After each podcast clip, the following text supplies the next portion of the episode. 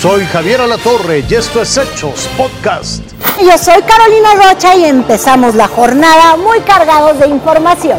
Vámonos a temas nacionales. En Aguascalientes fue vinculado a proceso y prisión preventiva el chofer de la pipa que la semana pasada intentó ganarle al paso al tren. ¿Se recuerda usted?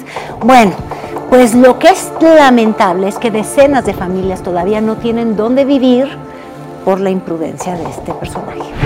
La familia Mora es una de las cientos de familias que, de acuerdo a información del gobierno municipal de Aguascalientes, resultaron afectadas por el incidente provocado por la colisión entre una pipa cargada de combustible y el ferrocarril la semana pasada en la Colonia México, al suroriente de la capital.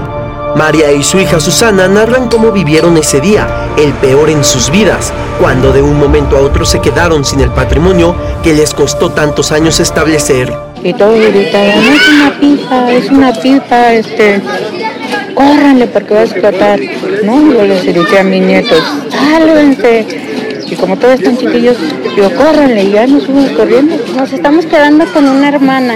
Las indicaciones que nos dieron es de que van a empezar de las casas más alejadas del incidente para ver si son habitables hacia las que están más afectadas. La de nosotros es más afectada, inhabitable, completamente deshecha, no, no quedó nada, está completamente mal. Sentimientos son muchos, impotencia, enojo, tristeza, pero sobre todo resignación. Impotencia, enojo, no sé, muchos sentimientos. no sé, no sé describirlo.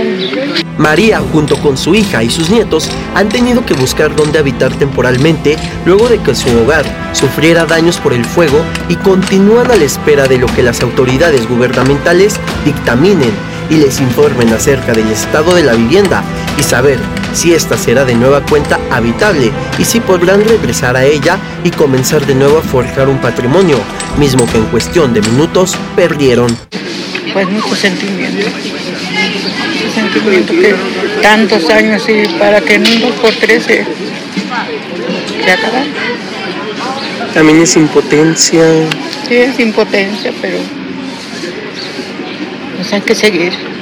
Nada más esperamos que las autoridades nos ayuden. Arturo Echeverría, Fuerzas Informativas Azteca. Es momento de ir más allá de nuestras fronteras y mira, vamos a empezar en Estados Unidos. David de Pape es el presunto responsable de haber atacado con un martillo a Paul Pelosi, sí, el esposo de la presidenta de la Cámara Baja de ese país, Nancy Pelosi. Al indagar en el Facebook del agresor, se encontraron teorías de conspiración, está en contra de la vacuna del COVID-19, no cree en las elecciones del 2020 y luego era un apoyador del ataque al Capitolio en Washington.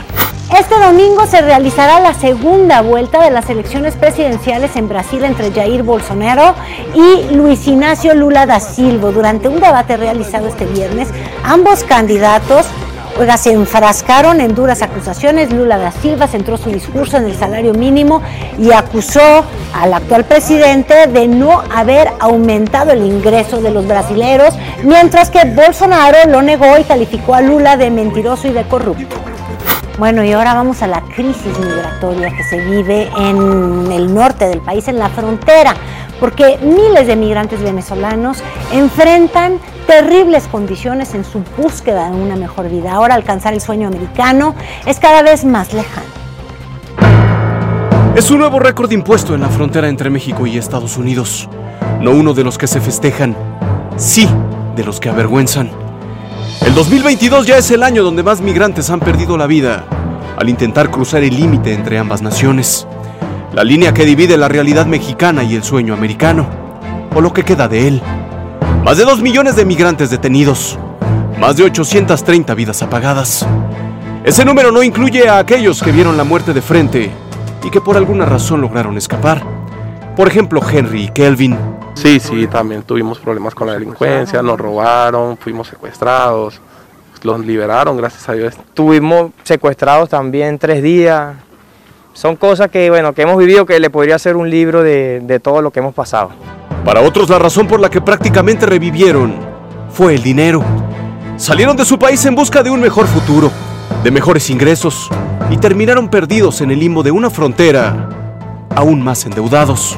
Sí, a todos, a todos, a todas las personas les piden desde 8 mil, 15 mil dólares para, para poder soltarlo. Según autoridades mexicanas, tan solo en Ciudad Juárez hay más de 3.000 venezolanos esperando una oportunidad para llegar a Estados Unidos. Quedarse en México o volver al lugar de donde proceden también está entre sus opciones. Al final cualquier alternativa luce mejor que engrosar esa cifra de más de 800 personas que tan solo este año han perdido todo en la frontera sur estadounidense. Sé que hicieron algo que no debían hacer hice de esa manera, pero no tuvieron alternativas de hacerlo de otra forma. Raciel Cruz Salazar. El único delito era el pensar que haciendo esto iban a tener una mejor calidad de vida. Fuerza Informativa Azteca. Esto fue Hechos Podcast.